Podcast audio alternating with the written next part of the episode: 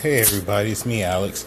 I hope everybody had a happy, uh, merry, happy, um, Merry Christmas and a Happy New Year. A uh, little update: I recently got put on the organ transplant list, so now I'm just waiting for my kidney transplant. I'm gonna explain to you guys the process that goes on behind that. What we did is, since I live, I live in Rialto, California, so I went to Loma Linda University Medical Center that's where my that's who my transplant is going through, and we went and we had a um, we had a we had an information. We had like a it was like a meeting where we sat down and we talked about what what what happens going forward and there was a panel there and we go we talked to a doctor a dietitian and there was somebody, another specialist there. But basically, what they do is they sit down, they talk to you, ask you about your daily routine. First of all, when you go, you have to take somebody on your care team.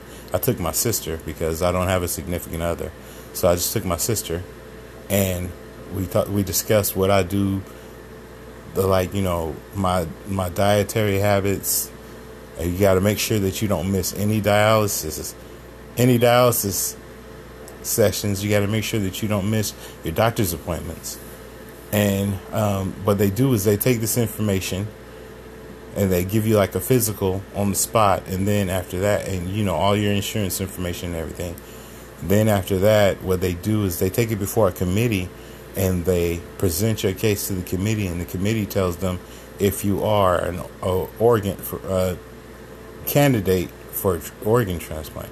I got on my uh, my case was approved, so now I'm on the list for an organ transplant. I'm just waiting a donor, and my brothers and sisters they said they would don- donate too, but we gotta get. They just gotta finish the paperwork. So yeah, that's what's going on right now with me. Um, been pretty busy throughout like the throughout Christmas and the New Year. Everything is good though, and uh, that's about it right now. I've been um, trying to eat right, making sure that I keep my fluid levels down as much as I can. So, yeah, that's about it. You know, I want to thank everybody for listening. I want to especially thank Brooke Brooklyn because she sent me a message asking how I was doing, and I just, I really appreciate that.